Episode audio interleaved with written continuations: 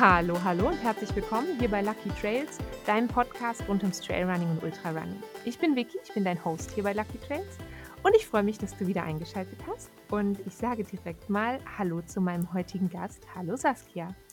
Hallo Vicky, ich freue mich sehr, heute dabei sein zu dürfen. Ja, ich freue mich auch mega, weil es hat ja ein kleines bisschen gedauert. Du hast mich ja schon angeschrieben vor einiger Zeit. Und dann war immer so viel los bei mir. Und wie das so ist. Ähm, du hast mich nämlich angeschrieben, weil du gerne über einen Event berichten möchtest, den du ausrichtest oder den du mit ähm, einem Freund zusammen ausrichtest, richtig? Mit einer Freundin zusammen, genau. Entschuldigung. Oh mein Gott, Entschuldigung. Das ist nämlich ein entspannender Vorname. Floris, ja, genau. Tatsächlich ist auch Floris ein Vorname, da weiß man nicht so hundertprozentig, ob es männlich oder weiblich ist, gell? Ja, das ich will stimmt. nicht falsch machen. Vielleicht kannst du mal so ähm, ich überlege gerade, ob wir besser bei dir starten. Vielleicht kannst du einmal so ein bisschen was über dich erzählen und dann auch ähm, zu dem Event, den ihr veranstaltet. Gerne. Also genau, mein Name ist Saskia. Äh, ich bin 31 mittlerweile. Ähm, und irgendwie beschäftigt mich dieses Thema physisch-mentale Herausforderungen schon eine ganze Weile. Ähm, das hat angefangen, als ich 18 war. Da war ich auf einer Nordpol-Expedition dabei. Das war so ein internationales Jugendprojekt, wovon ich in der Zeitung gelesen habe. Und es klang einfach so abgefahren und so cool, dass ich mich darauf beworben habe und durfte dann da tatsächlich auch mitgehen. Und das war natürlich eine ziemliche extrem ähm, Extremsituation und auch eine extreme Herausforderung, also mit der Kälte umzugehen, mit den langen Tagesetappen umzugehen. Und wir hatten damals eine Tagesetappe, da sind wir 24 Stunden am Stück gelaufen, also ohne groß uns mal hinzulegen und zu schlafen, sondern sind halt einfach gelaufen, gelaufen, gelaufen. Und das war irgendwie damals für mich als 18-jähriges Mädel so krass faszinierend zu erleben und zu merken, was ich eigentlich leisten kann, wenn ich halt einfach kontinuierlich weiterlaufe und einen Schritt vor den anderen setze. Und das hat mich seitdem irgendwie nicht mehr losgelassen. Und dann habe ich mir in den nächsten Jahren halt immer wieder so selber Herausforderungen gesucht. Und ja, das ist so ein bisschen das, was mein, ähm, mein sportliches Dasein so ein bisschen prägt, sage ich mal. Okay, das hat mich gerade, ich muss da kurz direkt einhaken, bevor wir zu einem Event kommen. Wie abgefahren ist es bitte? Ja. Du warst am Nordpol? Ja. Also es war wirklich abgefahren und ich glaube, damals als 18-Jährige ist mir das auch gar nicht so wirklich bewusst gewesen, wie krass besonders das eigentlich ist. Also schon natürlich, aber jetzt so im Nachhinein, auch irgendwie 10, 12 Jahre später, ähm, weiß ich es, glaube ich, noch viel, viel mehr zu schätzen als damals als Jugendliche. Das war schon einfach ziemlich abgefahren. Okay, du bist offiziell die erste Person, die ich kenne, die am Nordpol war. ich kenne also eine Person, die am Nordpol war. Und ich kenne bisher auch erst eine Person, die auf dem Mount Everest gewesen ist.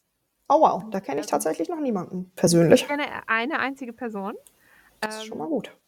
Und das bringt uns, das ist ja eine Bombenüberleitung, ne? im Radio eine Schweinsüberleitung, ähm, nämlich zum Thema, du machst einen oder ihr macht ein Everesting-Event.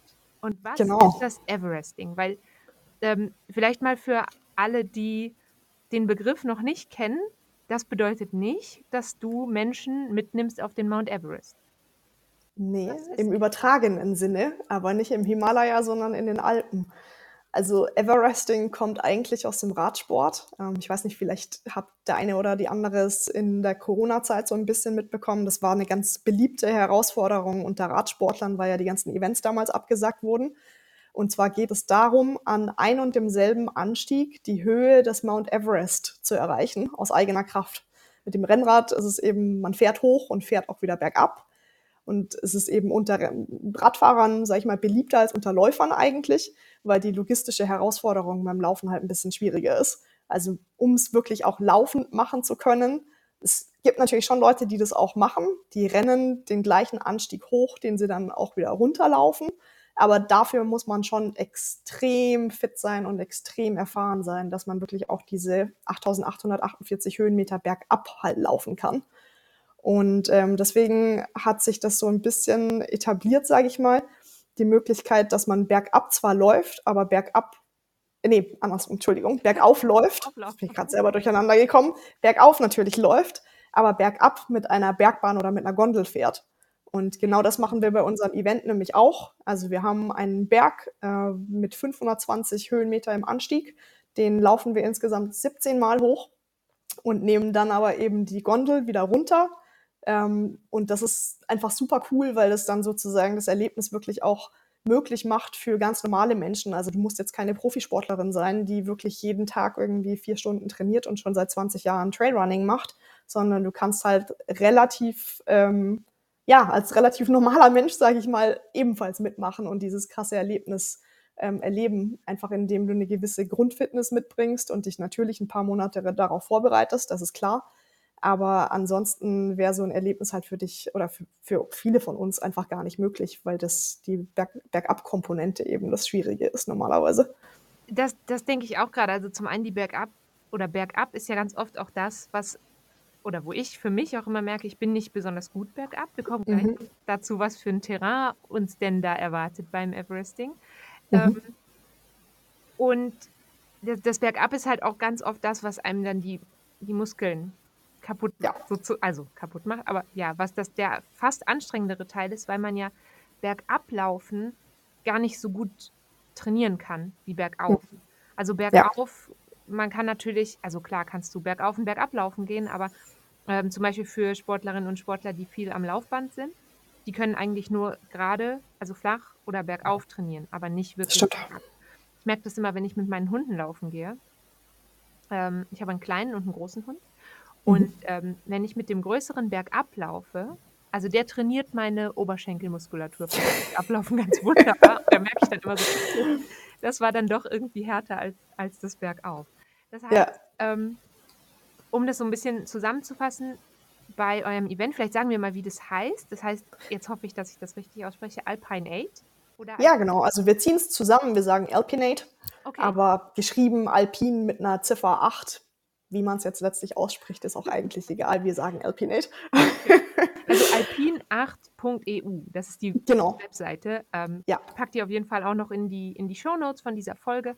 Ähm, dann könnt ihr da mal vorbeischauen. Wir kommen auch gleich nochmal dazu, ähm, Thema Anmeldung und äh, was muss ich alles mitbringen dazu.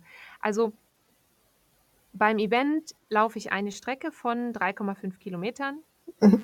17 Mal hoch, 520 mhm. Höhenmeter, 17 Mal, ergibt dann eben die Höhe des Mount Everest. Korrekt. Okay. Jetzt habe ich eine logistische Frage zur Vorbereitung auf diesen Event von eurer Seite. Wie habt ihr den Berg dafür ausgewählt? Wow, das war tatsächlich eine ziemlich ähm, längere Sache. Also wir hatten einige Kriterien, die die Strecke erfüllen musste. Angefangen natürlich mit einer Bergbahn, die wir an einem Berg brauchten, die vor allem eben über die gesamte Dauer am Stück laufen darf, weil das okay. ist einfach nicht eine normale Gegebenheit. Also unser Event dauert 36 Stunden. Man hat 36 Stunden Zeit, diese 8848 Höhenmeter zu schaffen. Und in der Zeit muss natürlich die ganze Zeit auch die Bergbahn laufen. Und in der Regel haben halt Bergbahnen Öffnungszeiten von, weiß ich nicht, 9 bis 17 Uhr oder vielleicht mal irgendwie an einem besonderen Tag auch mal bis 21 Uhr oder so. Aber halt nicht, dass sie 24, geschweige denn 36 Stunden am Stück durchfahren. Und das war einfach das Hauptkriterium. Das heißt, wir haben am Anfang wow, bestimmt irgendwie 20 Bergbahnen und Bergbahnverbände in, im Alpenraum kontaktiert, um einfach mal rauszufinden, ob es überhaupt eine Bergbahn gibt, die das machen würde, die genug Personal zur Verfügung hat, ja. die Lust haben auf das Event, ähm, wo keine Naturschutzgebiete irgendwie drumherum sind, dass die Bahn eben auch wirklich nachts laufen darf ähm, eine Bergbahn, die nicht über einen Teil vom Dorf drüber geht, wo man die Anwohner stören würde. Also ganz, ganz viele Kriterien überhaupt, um erstmal eine Bergbahn zu finden. Und dann haben wir tatsächlich einige Bergbahnen auch gefunden, die auch interessiert waren und bei denen es theoretisch möglich gewesen wäre. Und dann war halt der nächste Schritt, dass wir uns überlegen, ob die Strecke tatsächlich auch für unser Event funktioniert und passt. Und da war uns wichtig, dass wir eine, einen Anstieg finden, der mindestens 500 Höhenmeter hat, damit man halt ja äh, nicht irgendwie 35 Mal den Berg hoch muss, einfach aus mentalen Gründen, weil das natürlich nicht so die allergrößte Motivation mit sich bringt, wenn man weiß, man muss 35 Mal auf den gleichen Berg hochlaufen. Ähm, dementsprechend 500 Höhenmeter war unser Minimum. Und äh, dann brauchten wir einen Anstieg, der möglichst steil ist, damit, man halt auch wirklich das Gefühl hat, mit jedem Schritt, den man macht, kommt man vorwärts, nimmt man Höhenmeter mit sich. Mhm. Dass man weil wir bei, umsonst quasi genau keine ja genau keine Distanz umsonst macht, weil als wir also Floris und ich wir haben selber zusammen ein Everesting im Schwarzwald gemacht und da war ein Flachstück dabei auf unserer Strecke von ungefähr einem Kilometer und das war einfach wahnsinnig zäh und nervig dann irgendwann, weil man halt läuft und läuft und eigentlich dem Ziel kein bisschen näher kommt in dem Moment. Und deswegen war für uns klar, wir brauchen eine Strecke, wo keine Flachstücke drin sind und wo es einfach möglichst steil ist, sodass man einfach mit jedem Schritt auch wirklich vorwärts kommt. Genau, das war ein wichtiges Kriterium. Ähm, gut, natürlich, ähm, wir hatten auch wichtig war für uns auch, dass der Ort irgendwie einigermaßen gut erreichbar ist, also relativ zentral in den Alpen gelegen ist. Wir hatten kurzzeitig mal überlegt, das in den Dolomiten zu machen, aber das war halt einfach schwierig von der Logistik her ähm, und auch relativ schwierig für Leute eben dorthin zu kommen. Und jetzt machen wir es eben in Vorarlberg in Österreich. Das ist super zentral gelegen in der Nähe von der, von der Schweiz, in der Nähe von Öst oder in Österreich und in der Nähe von Deutschland. Und das ist einfach perfekt dort. Okay, das heißt, ähm, vielleicht kannst du noch mal den Ort tatsächlich sagen und den Berg, wo mhm. es hingeht. Das haben ja. wir noch nicht gesagt. Wir haben so viel nee, also geredet und viel gelesen, aber das dürfen wir nicht vergessen. Wo geht es ganz genau hin? Und hoch. Genau, also das Event findet ähm, vom 22. bis zum 24. Juni nächstes Jahr im Brandnertal statt. Ähm, Brandnertal ist ein Seitental von Bludenz, das sagt vielleicht dem einen oder anderen was, in Vorarlberg eben. Ähm, und wir laufen auf den Palüt hoch. Der Palüt an sich ist jetzt kein besonders markanter oder besonderer, besonders ähm, bekannter Berg, aber dort gibt es eben die Bergbahn und die ist essentiell. Und der Weg an sich ist tatsächlich richtig schön. Also es ist kein so ein bekannter Wanderweg. Also im Brandnertal kann man einige super bekannte Wanderungen machen. Man kann zum Beispiel zum Lüner See hochlaufen oder auf die Schesa Plana hochwandern. Das sind zwei sehr, sehr bekannte Wanderungen. Aber dort, wo wir das Event machen, das ist eher so ein kleiner Geheimtipp, sage ich mal. Ja, bald. Ähm, ja, bald dann vielleicht nicht mehr, wer weiß. Aber es ist ein wahnsinnig schöner Wanderweg. Also es geht im ersten Drittel an, an so einem Gebirgsbach, dem Palütbach entlang ähm, der so linker Hand am Trail entlang hochgeht und in Wasserfällen und Kaskaden je nach Wasserstand eben runterkommt. Ähm, super, super schön. In dem Teil auch ein bisschen anspruchsvollerer Trail mit Wurzeln, mit Steinen, mit kleinen Serpentinen. Ähm, einfach richtig schön zum Laufen auch. Und dann geht's auf eine Wiese, ähm, die ist im Winter eigentlich die Skipiste und die ist einfach so richtig knackig vom Anstieg her. Also das dauert jetzt nicht super lang, der Anstieg. Vielleicht so 15 Minuten ist man ungefähr auf dem Teilstück unterwegs, aber es ist einfach richtig steil und da kommt man richtig ins Schwitzen und Schnaufen, wenn man da hochläuft. was man gemacht hat, ja. Ja, aber da ist es dann wiederum total cool, weil da ist man außerhalb vom Wald und immer wenn man sich umdreht, hat man einfach das Mordspanorama von Bergen um sich rum. Das ist einfach richtig, richtig schön. Und wenn man dann dieses Steilstück geschafft hat, dann kommt man im letzten Drittel auf eine Forststraße. Das ist einfach ja, eine Schotter, ein, Schott, ein Schotterweg. Der geht dann wieder relativ gemütlich hoch zur Bergstation. Und man hat auch die ganze Zeit eine schöne Aussicht. Und dann ist man auch schon oben. Ganz einfach. Quasi ist ja quasi nichts, ja. Ganz also. das muss man dann einfach nur 17 Mal machen. Ja. 36 Stunden, dann hat man es schon geschafft. Dann hat man es schon geschafft. Nichts einfacher als das. Auch schon hochgegangen die Strecke? Ähm, lass mich überlegen. Also insgesamt wahrscheinlich so siebenmal oder so, dass ich schon hochgewandert bin. Wir haben im Juli so ein Event mit Freunden gemacht, was wir, wo wir Fotos und Filmaufnahmen gemacht haben und versucht haben, das Event so authentisch wie möglich mal nachzustellen, sozusagen, damit wir einfach gutes Material für Social Media und für die, ja, für die Marketingkampagne haben. Und da sind wir an einem Tag fünfmal hochgelaufen, einfach während der Betriebszeiten der Bahn, mhm. ähm, weil wir natürlich schon auch so ein bisschen zeigen wollten, dass es schon auch anstrengend ist. Und das kriegt man natürlich nicht hin, wenn man nur einmal hochläuft. Das kannst ähm, du nicht faken, nein, den Schweiß. Das, ja, tatsächlich war es auch in dem Fall auch fünfmal noch nicht genug, weil wir waren halt eine Gruppe sportlicher junger Leute, die irgendwie halt einfach relativ fit sind. Und da waren die fünf Aufstiege noch nicht ausreichend, dass die Leute wirklich auf dem, auf dem Boden lagen und nicht, nicht mehr konnten. Also ich werde auf jeden Fall ähm, für alle, die die Folge ähm, nicht auf einer von den Streaming-Plattformen hören, sondern die äh, Folge auf YouTube anschauen, werde ich mal ein paar ähm, von den Bildern hier einblenden während unseres Gesprächs, sodass man so eine Vorstellung bekommt, was man da zu erwarten hat. Das heißt, das ist auch die erste Ausgabe.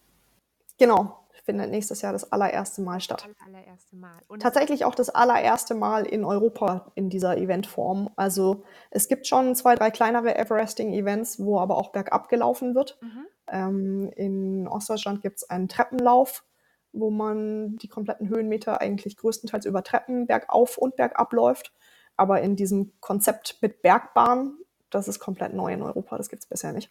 Ja, weil ich kannte es auch nur, also als wir das erste Mal geschrieben haben, ich kannte es auch nur, es gibt dieses äh, 29.000 irgendwas, also das Mhm. Ganze im Fuß. Mhm. Sehr schlecht in der Umrechnung, man sollte meinen, ich könnte das, ich kann das nicht. Ja, Ähm, Das, das ist eben das Einzige, was ich sonst noch kann, Genau. aus den USA. Ja. Ähm, ich hätte das gerne gemacht in den USA. Ähm, hat dann nicht mehr gepasst mit meiner Ja. Zeit, die ich dort war. Ähm, und du hast eben schon mal gesagt, es ist im Juni, richtig? Ja. Vielleicht kannst du noch mal ähm, kurz sagen, also wo kann ich mich anmelden? Ähm, anmelden kann man sich ganz einfach über unsere Website www.lpnate.eu. Ähm, direkt auf der Startseite findet man alle nötigen Informationen. Einfach weit genug runterscrollen. Äh, da gibt es dann den Link zur Anmeldung, beziehungsweise im Menü kann man natürlich auch auf Anmeldung klicken. Aber ich gehe mal davon aus, dass man sich erstmal ein bisschen noch informieren möchte. das ist vielleicht, vielleicht gar nicht schlecht. Und es ist vom 21. bis 23. Juni. Das Genau. Das sind die, die wichtigen Eckdaten.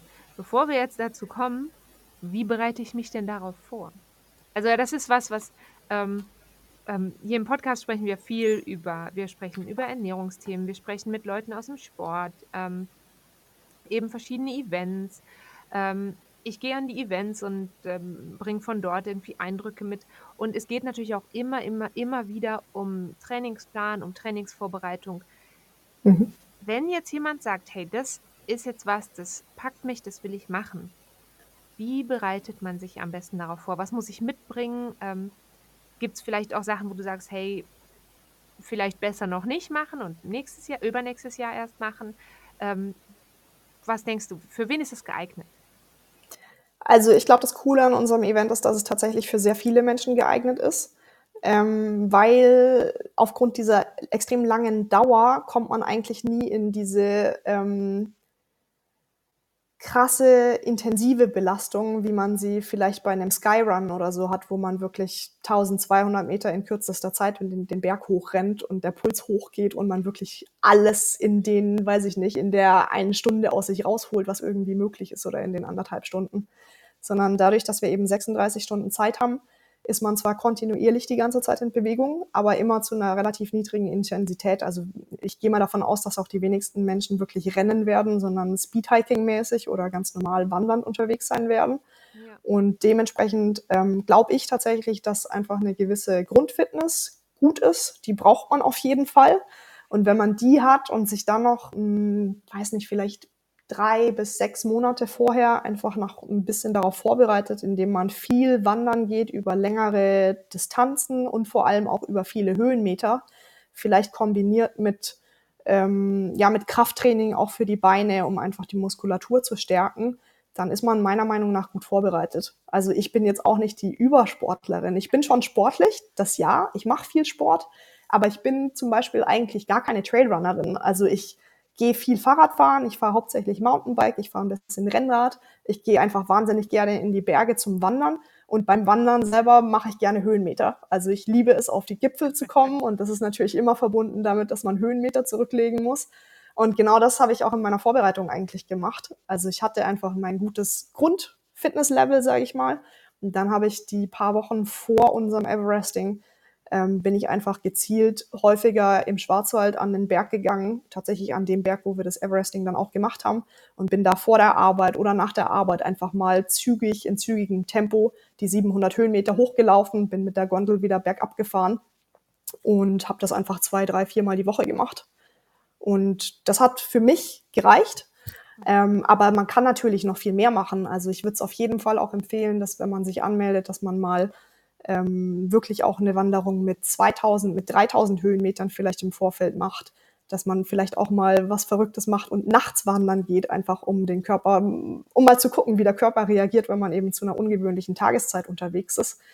Ähm, und dann halt kombiniert mit entsprechendem Krafttraining auch, vielleicht auch ein bisschen Mentaltraining, um sich auf die Situation vorzubereiten. ähm, bin ich der festen Überzeugung, dass das eigentlich fast jeder sportliche Mensch auch schaffen kann. Spannend. Also haben wir eigentlich schon, ähm, du kannst sagen, wir haben Leute, die, sag ich mal, im Trailrunning schon ähm, sehr lange dabei sind, die haben daraus eigentlich eine Herausforderung, aber auch jemand, der Mhm. noch so ganz neu mit da reinkommt oder sich oder einfach mal was ganz anderes ausprobieren will. Und ähm, man muss auch nicht Läuferin oder Läufer sein. Man darf auch Absolut. wandern. Also es ist, Ja, das ist so geplant, Genau. dass man das theoretisch auch wandern schaffen kann. ja, genau. Also der Zeitrahmen von 36 Stunden, der ist so großzügig gefasst, ähm, dass man wirklich gemütlich wandern kann. Man kann entweder schnell laufen und ganz viele Pausen machen, man kann aber auch einfach gemütlich laufen und hat trotzdem noch genug Zeit, um Pausen zu machen. Also vielleicht von meiner eigenen Erfahrung, ich habe zweimal selbst ein Everesting zu Fuß gemacht. Ähm, beim ersten Mal haben wir 26 Stunden gebraucht und beim zweiten Mal haben wir 28 Stunden gebraucht. Und wir waren beide Male aber schon auch so unterwegs, dass wir wirklich großzügige Pausen gemacht haben. Also wir waren schon, ja ich sag mal, braucht man auch, absolut. Also wir waren schon beim Wandern selber zügig unterwegs. Also ich glaube, wir hatten immer eine Durchschnittsgeschwindigkeit von, ich weiß nicht, 5,6 km/h oder sowas. Ähm, also schon zügiges Wandertempo bergauf, das schon. Aber wir hatten teilweise Pausen von einer Dreiviertelstunde oder so gemacht. Also wir hatten eigentlich keine Pause, die kürzer war als 20 Minuten. Und wir hatten dann ja am Ende immer noch sehr viel Zeit auf die 36 Stunden gesehen. Also ich glaube, man könnte sich theoretisch sogar einfach nachts mal für drei Stunden, vier Stunden hinlegen und ein bisschen schlafen. Auch das geht. Das wäre meine Frage zum Reglement gewesen. Muss ich die ganze Zeit in Bewegung sein oder darf ich mir selber einteilen, wann ich in die Bergbahn steige wieder runter und wann ich unten wieder losgehe? Kannst du dir komplett selbst einteilen. Also die ganz offiziellen Everesting-Regeln sind so, dass man nicht schlafen darf. Aber wir nehmen das ja nur sozusagen als Grundidee und machen halt unsere eigenen Regeln. Also in 36 Stunden, ähm, klar, muss man auch erstmal durchhalten, natürlich so lange wach zu bleiben. Aber wenn man durchläuft, braucht man meiner Meinung nach vermutlich keine 36 Stunden. Und wenn man dann eben doch mal schlafen möchte, dann hat man 36 Stunden Zeit, um das auch, ähm, um einfach mal sich für zwei, drei, vier Stunden hinzulegen. Was glaubst du denn? Also, ich stelle mir jetzt vor, das macht natürlich zum einen, ist es, wird man natürlich körperlich müde. Ich stelle mir aber auch vor, dass es einen mental auch müde macht oder herausfordert, immer dieselbe Strecke zu laufen. Also, ich kenne das von mir selber. Ich bin jetzt letztens im, im Training. Ich habe bei mir so verschiedene Routen, die ich laufen kann. Mhm. Ich kann bergauf, ich kann im Flachen, ich kann irgendwas kombinieren, ähm, ich kann in den Wald, ich kann auf die Straße. Und ich habe so einen ganz, ganz kleinen Loop im Wald. Und letztens habe ich den, also für mich war das nach, im Nachhinein, sage ich so, den Fehler gemacht. sagen, aber ich gehe jetzt auf diesen Loop und der, der ist irgendwie eine Meile oder anderthalb Meilen. Mhm. Und den laufe ich jetzt einfach dreimal oder Mhm. viermal oder so. Und ich war schon nach zweieinhalb Mal, habe ich so gedacht, ja, okay. Das ist ja, glaube ich, eine krasse Herausforderung mental zu sagen, okay, und jetzt Nummer 13 den Berg hier hoch. Also wo nimmt man dann so eine Motivation her? Hast du da einen Tipp, wie man sich darauf vorbereiten kann? Wow, ein Tipp, wie man sich darauf vorbereiten kann, muss ich kurz drüber nachdenken. Aber also ich stimme dir auf jeden Fall zu. Ähm, das ist eine krasse Herausforderung, irgendwie so häufig immer die gleiche Strecke zu laufen. Tatsächlich war das für mich persönlich aber auch eine der Reizer, also eine der, ein großer Reiz an der Sache. Mich hat das total interessiert. Was macht das denn mit meinem Kopf? Wie reagiere ich darauf, äh, das fünfte, das sechste, das siebte Mal den gleichen Anstieg zu nehmen und zu wissen, dass man immer noch fünfmal weitere Male hochlaufen muss? Und das war auf jeden Fall sehr zäh teilweise. Auch so viel kann ich verraten. Also die ersten drei, vier Anstiege waren bei uns super easy. Ähm, und dann wird's irgendwann zäh. Also wir hatten am Schau ins Land in Schwarzwald zwölf Anstiege insgesamt. Und ähm, bis zur Hälfte lief's eigentlich gut. Und wenn man die Hälfte erreicht hat, dann haben wir uns einerseits gefreut, wow, krass, wir haben die Hälfte, aber andererseits im nächsten Moment so direkt, oh wow, wir müssen einfach genau das Gleiche nochmal machen. Und dann ging es in die Nacht rein und wenn Dunkelheit kommt, dann wird's halt insgesamt eh noch viel schwieriger. Das war schon einfach echt extrem zäh. Und ich würde wahrscheinlich, wenn ich es alleine gemacht hätte, hätte ich es auch nicht geschafft. Da wäre irgendwann die Motivation dann einfach weg gewesen. Und ich hätte, ich, man hat sich, ich habe mich ja so schon gefragt, so, hey, warum mache ich das eigentlich in dem Moment? Ähm, und dann war es einfach super gut, dass wir bei beiden Everestings jeweils zu dritt waren. Und wir hatten zum Glück unsere Down-Phasen immer zu unterschiedlichen Zeitpunkten. Das heißt, wenn ich mal, das war super, weil wir uns gegenseitig immer wieder rausziehen konnten und immer wieder motivieren konnten. Und genau so ist es halt bei unserem Event im Endeffekt auch. Man ist ja nie alleine unterwegs. Also wir haben 250 Teilnehmende, Begrenzung auf 250 Teilnehmende.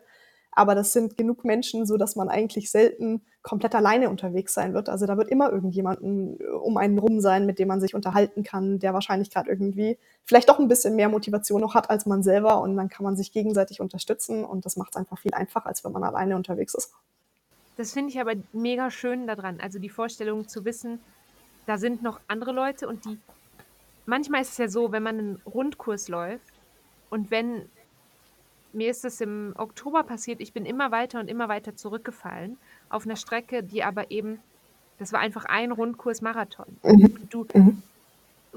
du kommst ja quasi nicht mehr an Leuten vorbei, die dann irgendwie noch motiviert sind oder so. Du hast die Ja. Leute dann einmal gesehen, dann haben die dich überholt, dann sind die weg. Ja, Und so stelle ich mir vor, ist es ja dann immer wieder so, du triffst dann vielleicht wieder dieselben Leute und du, ähm, genau. ja, und du hast natürlich auch nicht das Problem, in Anführungsstrichen, was du sonst vielleicht auch, also für mich wäre zum Beispiel die Herausforderung in der Nacht. Mhm. Also an, in der Nacht zu laufen ist für mich super schwierig. Also ich kann unter der Woche irgendwie, wenn ich abends laufen gehe, kein Problem, meine bekannte Route, Lampe auf, das ist voll okay. Aber das ist zum Beispiel sowas, das mich immer von ähm, bisher von 100 Kilometer zum Beispiel abgehalten hat, weil ich weiß, ich bin nicht gut da drin, auf mir unbekanntem Terrain im Dunkeln dann unterwegs zu sein, in dieser Race-Situation zu sein. Ähm, und das ist natürlich, glaube ich, ganz cool, weil du bist nicht alleine auf der Strecke. Du weißt, Genau. auf diesen dreieinhalb Kilometern, du wirst ja nie alleine alleine sein. Nee. Also Nee. kann natürlich schon mal passieren wahrscheinlich, dass man mal ein paar Minuten keinen sieht, aber ähm, höchstwahrscheinlich, stelle ich mir jetzt so vor, groovt sich das ja irgendwann so ein, dass da so ein Genau. Ja, so wird es auch sein. Menschen unterwegs ist. Ja, also ich gehe mal davon aus, dass man schon irgendwie so seine Leute hat, die eine ähnliche Geschwindigkeit laufen wie man selbst, mit denen man dann die größte, den Großteil der Zeit zusammen unterwegs sein wird. Aber natürlich, man überholt selber Leute, man wird überholt ähm, und man wird immer wieder die gleichen Leute treffen, weil wie du sagst, das sind nur 3,5 Kilometer die Strecke. Dann fährt man vier Minuten mit der Bahn runter und fährt wieder nach oben, äh, läuft wieder nach oben weiter. Also man wird immer wieder auf die gleichen Leute treffen. Und tatsächlich ist diese Begrenzung von 250 Teilnehmenden für uns auch voll wichtig, weil wir sagen, wir wollen einfach eine Atmosphäre schaffen, wo man die Möglichkeit hat, sich kennenzulernen und wo man Leute auch wiedererkennt und wo die Person, mit der man sich zuvor eine halbe Stunde unterhalten hat, jetzt nicht in der Masse von tausend Menschen untergeht, sondern man findet sie halt auch wieder. Und ich stelle es mir auch total cool vor. Also die Möglichkeit mit 249 anderen Menschen, die ähnlich ticken wie man selbst, ähm, so eine krasse Herausforderung anzunehmen. Alle arbeiten auf das gleiche Ziel hin. Es ist aber kein Wettkampf, also vielleicht noch das am Rande. Wir haben keine Zeitnahme, es ist kein Wettkampf, es geht überhaupt nicht um Platzierungen, sondern es geht einfach nur, in Anführungsstrichen nur, um dieses gemeinsame Erreichen eines eigenen persönlichen Ziels. Und ich glaube, das kann eine so krass coole Atmosphäre entfalten, weil man nicht gegeneinander ist, sondern weil man miteinander macht. Man hat das gleiche Ziel.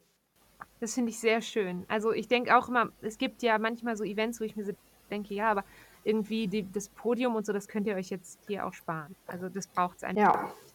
Ähm, und ich glaube, also durch die Begrenzung auf 250 Teilnehmende wird wird es ja hoffentlich auch nicht zu, weil das finde ich persönlich immer relativ anstrengend, wenn es dann zu so Staus kommt. Mhm. Wahrscheinlich irgendwie so bei den ersten zwei, drei Runden, stelle ich mir jetzt vor, kann das natürlich Genau. passieren.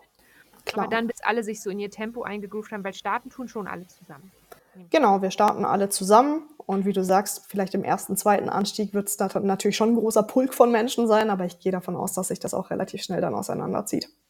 Weil ich finde das auch immer, auch wenn ich auf Events bin, ich finde es immer mega schön, wenn man dann, ähm, gerade wenn du längere Strecken machst, dann hast du es ganz oft, dann läufst du ein Stück mit jemandem zusammen, dann verliert man sich und dann sieht man sich dann vielleicht an der nächsten Verpflegungsstation wieder oder man sieht sich dann am Ziel wieder.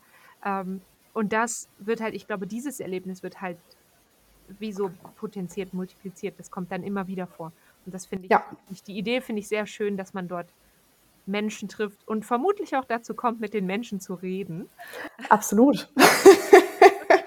ja, eben, auch das. Man ist ja in moderater Geschwindigkeit unterwegs. Das heißt, man ist jetzt nicht die ganze Zeit so krass außer Atem, dass man sich nicht mehr unterhalten kann, sondern man wandert oder wandert ja schnell miteinander und dann kann man sich schon auch noch unterhalten. Und ich stelle es mir einfach super cool vor, weil jeder Mensch, der dort teilnimmt, hat irgendwie so seine eigenen Gründe, warum er oder sie das macht. Und allein das ist ja schon irgendwie ein super Gesprächsstart, um einfach miteinander irgendwie super coole Gedanken auszutauschen und einfach miteinander eine gute Zeit zu haben. Ja, dann geht man hoch und fragt so: „Warum machst du das hier?“ „Ja, ich bin einfach 'n bisschen verrückt.“ Und du so: „Ach so, ja.“ Aber das ja, Ja. gibt bestimmt das gibt bestimmt spannende Geschichten. Ähm, ihr habt ja schon 'n paar Anmeldungen, also der Early Bird, ähm, Rabatt ist schon aufgebraucht sozusagen? Genau, ja, der ist schon 50 ausverkauft. auf die ersten Ja. 50 beschränkt. Ja, genau. Ähm, was kostet es denn, die Teilnahme jetzt ohne Early Bird Rabatt Rab Rabatt? Rabatt. Das Also, ab jetzt wichtige Frage. Ist ja 'n großer also es gibt ja relativ viel fürs fürs Anmeldegeld. Ja. Was was muss ich da so anlegen?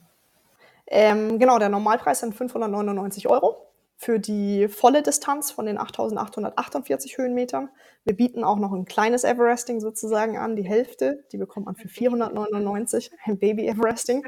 Aber so unter den ersten, äh, 50, 60 Anmeldungen, die wir haben, ist eigentlich ganz klar zu sehen, dass die Leute, wenn sie's machen wollen, dann schon auch auf das ganze Everesting gehen. Und da ist im Endeffekt alles, ähm, mit drin, was man für ja, für ein erfolgreiches Everesting braucht, sage ich mal. Wir haben, ähm, Verpflegungsstationen an der Talstation, auf der Mitte und an der Bergstation, wo wir einfach gutes, ähm, regionales, biologisch wertvolles, qualitativ hochwertiges Essen anbieten, Verpflegung anbieten, Getränke haben, ähm, dass man sich einfach darauf verlassen kann, dass es genug Energiequellen gibt, sage ich mal, und man sich darum nicht selber kümmern muss. Wichtig, dass man nicht alles selber Dann mitschleppen muss. Genau. Dann natürlich die Bergbahn, die 36 Stunden am Stück nur für unser Event läuft. Ähm, das ist natürlich 'n ganz großer Posten. Und, ähm, ja, im Endeffekt die komplette Logistik. Wir haben Sanitäter, wir haben die Bergwacht, wir haben Streckenposten, die für die Sicherheit, ähm, gewährleisten. Also, wir wollen einfach 'ne Atmosphäre und 'ne Umgebung schaffen, die auch sicher ist, also wo man wirklich das Gefühl hat und nicht nur das Gefühl hat, sondern wo's halt wirklich so ist. Man kann an seine Grenzen gehen, man kann wirklich mal austesten, was in einem steckt, aber in einem sicheren Rahmen. Also, es ist eben keine Everest-Besteigung, wo man, ähm, in die Todeszone kommt und bei Sau Sauerstoffmangel irgendwie die schlimmsten Dinge passieren können, sondern es ist einfach 'n sicherer Rahmen, ähm, den wir stellen. Wir machen die komplette Logistik und ja, abgesehen also dazu gibt's natürlich noch 'n paar kleinere Kleinigkeiten, wie irgendwie jeder Teilnehmende bekommt, ähm, Trekkingsocken von Falke, mit denen wir die unser Partner sind. Jeder bekommt ein Package mit seinen persönlichen Eventfotos. Also, wir werden Fotografen vor Ort haben, ähm, die Bilder machen, die ganzen 36 Stunden durch und am Ende bekommt man eben sein Package inkludiert zur Verfügung gestellt. Das kauft man ja bei den meisten Events eben auch Ja, noch selber dazu. Ja. Genau.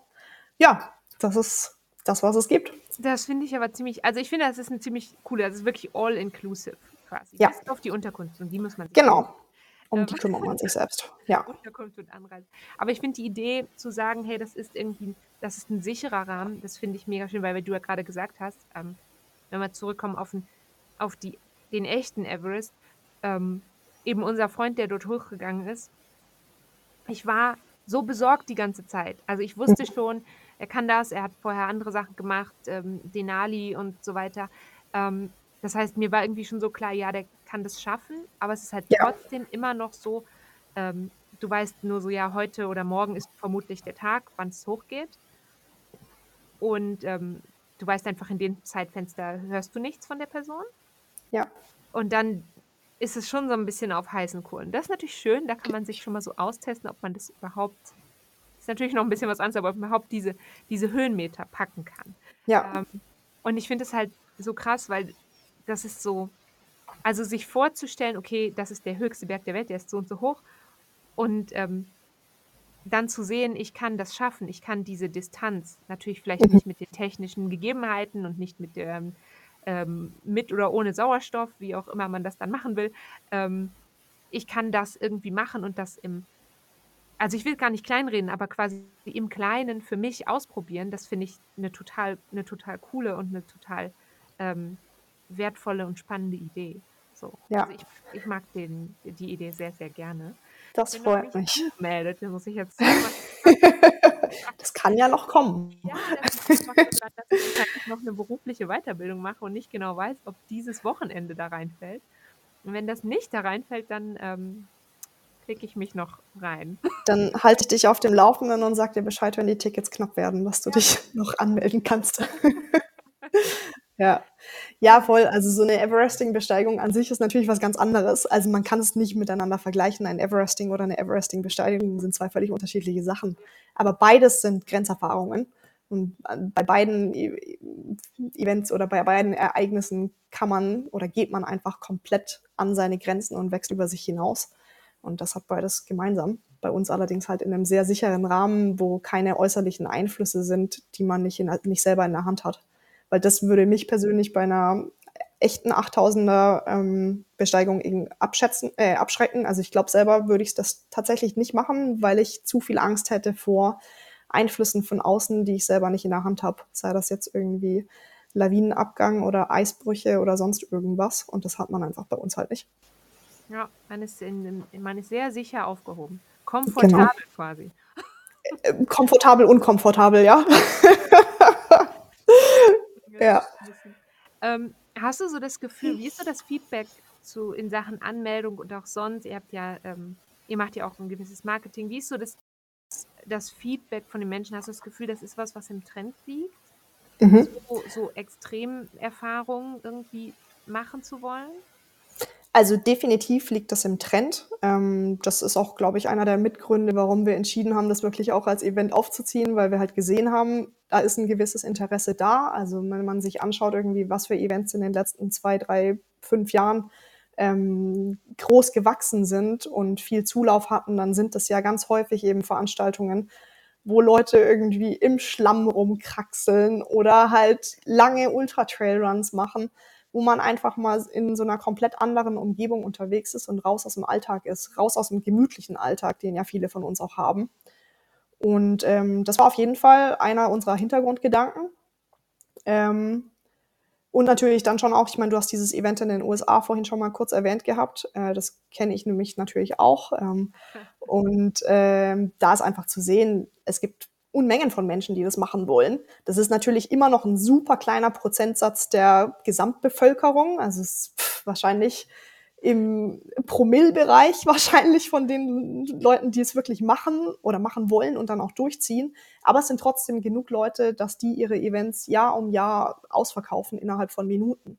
Und das war ja für uns schon 'n ganz gutes Indiz dafür, dass es auf jeden Fall funktionieren kann. Klar ticken die Amerikaner noch mal 'n bisschen anders als die Europäer, aber auch das, was wir jetzt an Resonanz über die letzten 3 Monate bekommen haben, ähm, war schon so, dass das in das Event stößt auf großes Interesse. Manchen Menschen ist es natürlich auch zu teuer, weil die vielleicht nicht sehen, was halt wirklich alles an Logistik dahinter steckt und das ist einfach jede Menge. Mhm. Ähm, das muss seinen Preis haben, weil anders ist es nicht umsetzbar. Aber die Leute, ähm, die wirklich so 'ne Herausforderung auf sich nehmen wollen, die finden's alle mega geil. Also, wir sind tatsächlich schon auch echt 'n bisschen überwältigt von der Resonanz. Wir haben uns natürlich schon erhofft, dass wir bis Ende November so unsere Early-Bird-Tickets eben verkaufen.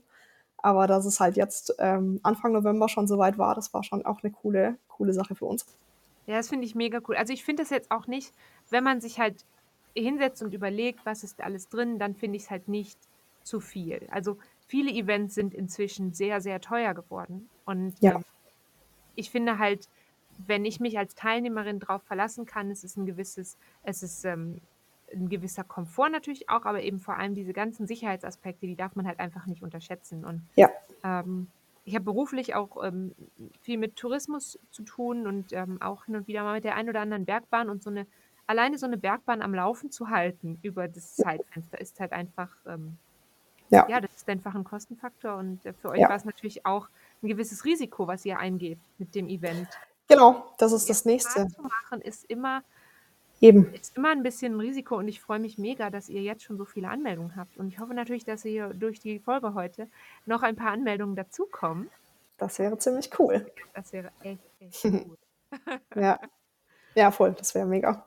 Da freue ich mich schon auf viele viele, ähm, coole, äh, Feedbacks und, äh, Berichte und, äh, man kann euch ja auch auf Social Media verfolgen, also, für alle, die dann nicht dabei sind. Ich nehme mal an, es gibt dann auch am Genau. Eventtag sicherlich dort viel zu sehen. Ja, auf jeden Fall. So. Auf jeden Fall. Also, wir werden auf jeden Fall eben Fotografen und 'n Filmteam auch vor Ort haben. Ähm, einerseits, um natürlich die Teilnehmerfotos zu machen, andererseits natürlich auch für unsere eigenen Kanäle und für das Marketing dann fürs nächste Jahr, dass da einfach super gutes Material entsteht. Und das kann man Es soll schon ein nächstes Mal geben. Na ja, also wir wollen das Event auf jeden Fall langfristig aufziehen. Das war jetzt natürlich lange so ein bisschen in der Schwebe. Finden wir genug Menschen, die das machen möchten? Also bis vor einem Monat wussten wir natürlich noch nicht, ob das so weit kommen wird, dass wir es im übernächsten Jahr dann auch machen. Aber jetzt aktuell ähm, mit den Anmeldezahlen, die wir aktuell haben und den Rückmeldungen, die wir bekommen, sehen wir einfach so ein großes Interesse, dass nichts dagegen spricht, das im nächsten Jahr nochmal zu machen. Also auf jeden Fall. Wenn, wir, wenn das Event gut läuft, dann wird es das auf jeden Fall 2025 und hoffentlich die nächsten 20 Jahre noch geben. Sehr mega cool. Ja, Ja, das ist, glaube ich, was du eben gesagt hast, so man denkt so, also ihr habt jetzt viele Anmerkungen, man denkt immer so, ah ja, das ähm, müssen ja wahnsinnig viele Menschen sein, irgendwie, die sich dafür interessieren. Man ist mal so in seiner kleinen Bubble mhm. und vergisst, glaube ich, dann, dass dann doch noch einiges an Menschen. Ich habe letztens wieder gelesen, wie wenig Prozent der Weltbevölkerung zum Beispiel ähm, einen Marathon laufen oder das ja, Bedürfnis haben, einen Marathon zu laufen. Und jetzt ja, ist dann, glaube ich, der Prozentsatz von Menschen, die sich an ein Everesting trauen, wahrscheinlich noch mal etwas geringer, aber umso spannender finde ich, dass es dann doch viele, viele Menschen gibt, die das so begeistert, dass sie sagen, hey, ich mache das jetzt und ich probiere das aus ja, und ich bereite mich wie auch immer geartet darauf vor, ja, Wandern, mit Laufen, mit ähm, Krafttraining und allem, was dazugehört. Und dann stelle ich mich dieser Herausforderung. Und ja, dem glaube ich, ich glaube, man kann aus sowas ganz viel auch so für sich selber mitnehmen. Nicht nur in dem Event, sage ich mal, in der Event-Bubble und nicht nur an dem, an dem Veranstaltungstag oder an den anderthalb Veranstaltungstagen, sondern ich glaube auch, wenn man aus sowas rausgeht und das dann geschafft hat, oder auch, und das muss man ja auch mal sagen, es wird ja, ich hoffe das nicht, aber vermutlich gibt es auch Menschen, die dann es nicht schaffen, aber trotzdem mhm. zu sagen, ich bin hingegangen und habe mich das getraut und habe das ausprobiert und ich bin so und so weit gekommen. Ich glaube, da kann man wahnsinnig viel für sich, für sich mitnehmen. So, Absolut. Also, das war einfach das krasseste Gefühl, als wir das geschafft haben. Als, also ich kann mich noch so genau dran erinnern, als wir nach dem zwölften Aufstieg da oben angekommen sind, weil ich in dem Moment einfach realisiert habe, was wir da gerade erreicht haben. Und es ist so absurd, es ist so völlig verrückt, irgendwie fast 9000 Höhenmeter aus eigener Kraft zu laufen. Und also ich hatte noch wochenlang ein Hochgefühl und auch jetzt natürlich immer noch, immer wenn ich irgendwie vor einer Herausforderung stehe. Und das Organisieren dieses Events ist definitiv auch ein Everesting auf seine eigene Art. Aber ich kann mich halt immer wieder an diesen Moment zurückerinnern und weiß, hey, krass, was ich schon geleistet habe und krass, was einfach in mir steckt und krass, was man schaffen kann, wenn man einen Fuß vor den anderen setzt, einen Schritt nach dem nächsten macht, zwar schon das große Ziel im Auge hat, aber es halt runterbricht auf jeden einzelnen nächsten Schritt. Und das kann man so geil halt auf den Alltag, auf die Arbeit, auf alles, was man im Leben macht, übertragen. Das ist einfach das, also ich würde mir fast wünschen, dass jeder Mensch im Leben irgendwann mal so eine Erfahrung macht, wo man wirklich feststellt, was in einem steckt. Weil das ist einfach unbezahlbar. Das gibt einem so viel Kraft und so viel Selbstbewusstsein für alles, was man macht. Das finde ich sehr schön. Das finde ich eine, das, also ich, man kriegt da ein bisschen Gänsehaut und ich, Ja. ganz, ganz viele Menschen ähm, jetzt sofort auf die Webseite gehen. Ich blende sie nochmal ein, ich schreibe sie unten in die Infobox. Ähm, ich spreche es mal auf Deutsch aus, damit alle mitschreiben können. alpin8.eu Mhm. Und da finde ich die Anmeldeinfos, da finde ich nochmal Impressionen von der Strecke. Ähm, da finde ich alle Fragen beantwortet. Und ähm, ich habe gesehen, es gibt auch ein kurzes Video, wo man sehen kann, wie es so Genau. abläuft. Ähm, und äh, schaut da auf jeden Fall alle vorbei und meldet euch an und ähm, geht hin. Und wenn ihr nicht selber Everestet, dann äh, geht hin und äh, feuert an, weil ich nehme an, Ja, das Publikum erlaubt, erwünscht, erhofft. erlaubt und erwünscht, ja, definitiv. Also ich glaube tatsächlich jetzt nicht, dass es so ein riesiges Publikumsevent sein wird, wie jetzt der Berlin-Marathon oder so. Ja, gut, Ähm, ja noch aber natürlich kann man kommen. Ja, ich Klar. nehme an, die meisten, die kommen, werden ja wahrscheinlich so zwei oder drei Personen mitbringen. Also Ja, zumindest, wenn wir sowas machen, immer so. Also genau. ähm, wenn ich irgendwo hingehe, dann muss immer mein Mann ist eigentlich immer mit dabei. Und Ja. gerade bei den größeren Events, und das ist ja jetzt, also eu eures würde ich auf jeden Fall unter die sehr viel größeren Sachen ähm, von von der Herausforderung her. Ähm, da kommt dann meistens irgendwie noch ein Elternteil mit oder ein Ja. Geschwister oder irgendwie Freund oder Freundin. Und ähm, das ist, glaube ich, auch noch ganz, ganz Ja. äh, spannender Mix dann. Und ich habe auch schon es erlebt, dass Leute beim Event erst mal nur gucken waren und dann Mhm. beim nächsten Mal gesagt haben: „Hey, so was will ich Mhm. auch mal machen.“ Also Mhm. Ja. Ja, voll. Ja. Also, tatsächlich melden sich auch die allerwenigsten Leute alleine an. Also, wir kriegen ganz viele Anmeldungen rein, wo es dann heißt, äh, von Bekannten davon gehört oder von Freunden davon gehört. Und natürlich weiß ich jetzt nicht, wie die Connection ist und wer sich jetzt aufgrund von wem angemeldet hat, aber, ähm, ja, fast die Hälfte aller Anmeldungen sind, glaube ich, darauf zurückzuführen, eine Person hat davon gehört, fand's cool und bringt dann halt noch jemand anderen auch dazu, sich anzumelden. Und ich denke auch, dass die wenigsten Leute dann wirklich nur für das Event kommen werden, sondern die bringen dann noch ihre Familie mit, machen noch 'n bisschen verlängertes. Wochenende daraus. Im Brandnertal gibt's mega viele Sachen, die man unternehmen kann. Ähm, von daher ist es, glaube ich, auch einfach 'n cooler Kurzurlaub, den man machen kann. Ganz besonderer Kurzurlaub. Ich liebe, zu Events zu fahren und noch vorne oder hinten dran 'n paar Mhm. Dort vor Ort zu haben. Voll. So schön und, äh, Absolut. Ja. Was war denn, äh, so dein liebstes Event, wo du bisher mitgemacht hast? Ich finde das ganz schwierig. Also, ähm, für mich ganz besonders war, äh, mein allererster Ultramarathon. Das war Mhm. 2019, ähm, der Eiger Ultra Trail, der Mhm. 50er. Ähm, ich habe seitdem nicht mehr beim Eiger Ultra mitgemacht. Das, ähm, weiß ich auch ehrlich gesagt nicht ähm, das ist jetzt immer so 'n schwieriges Thema, ob ich das mit den aktuellen Entwicklungen unbedingt möchte, seit das unter, ähm, UTMB ist. Als Teilnehmerin, ähm, war das, glaube ich, so einer, der mich einfach krass, ähm, berührt hat, weil das da hatte ich, glaube ich, den krassesten Moment, wo ich so gedacht habe dass so was, ich schaffen kann, das hätte ich Ja. gedacht. Ich hatte das auch nach meinem ersten Halbmarathon. Das war 'n Straßenlauf, da habe ich auch so gedacht: „Crazy, was ich kann.“ Ähm, Mhm. aber bei dem 50er war's, äh, krasser. Ähm, ich habe schon mal 'n sehr, sehr schönen kleinen Event gemacht in, ähm in Pennsylvania. Das Mhm. war, ähm, 'n ganz kurioser Event. Ich verlinke, äh, euch das Video hier noch mal. Ähm, der ging das ging so 'n Loop, äh, über fünf auch ungefähr 50 Kilometer.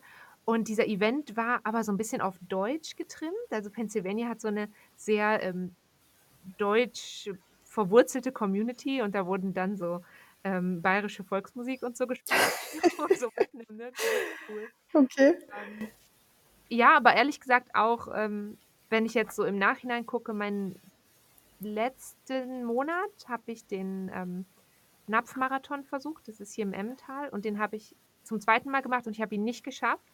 Das war mein Mhm. erster ähm, mein erster DNF. Mhm. Und jetzt rückblickend muss ich aber echt sagen, bin ich trotzdem so stolz auf mich in so vieler Hinsicht, dass ich das dass ich hingegangen bin und ich habe es versucht und dass ich dann aber die Kraft hatte zu sagen, dass heute und hier nach 30 Kilometern ist jetzt einfach Schluss für Ja. mich. Ähm, das hat mir persönlich, glaube ich, auch mega viel gegeben. Ja. Ja, irgendwie alle so 'n bisschen. Es ist gar nicht so einfach. Es ist gar nicht so einfach. Aber, ähm Ne. ja, also, ich glaube, so 'n so 'n Everesting ähm, eben du hast gesagt, das ist während Covid so aufgekommen oder hat man Mhm. da ich auch Mhm. Da hat man mehr davon gehört. Ja, genau. Ähm, das möchte ich, glaube ich, schon schon gerne selber auch mal machen.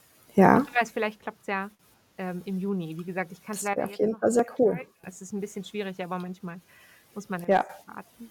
Ich drücke dir die Daumen, dass Ja, das Wochenende Dank. frei ist. Das wäre cool. Ähm, ich drücke euch auf jeden Fall die Daumen, dass es ganz schnell keine Plätze mehr gibt. Ja, mal schauen, was nach der Podcastaufnahme ähm, passiert. Ich danke dir auf jeden Fall, dass du heute hier warst und, ähm, ich wünsche dir noch 'ne ganz, ganz schöne Woche. Diese Podcast-Folge jetzt muss ich noch mal gucken, dieser Podcast erscheint ja immer alle 2 Wochen und ich muss jedes Mal noch mal nachgucken, wann dann die nächste Folge erscheint. Also, die nächste Folge könnt ihr am 6. Dezember hören, eine Nikolausfolge. Stimmt das, 6. Dezember? Mhm, das stimmt. Oder vielleicht ist es auch der 13., weil eigentlich ist es jeder 2. Mittwoch Mhm. im Monat.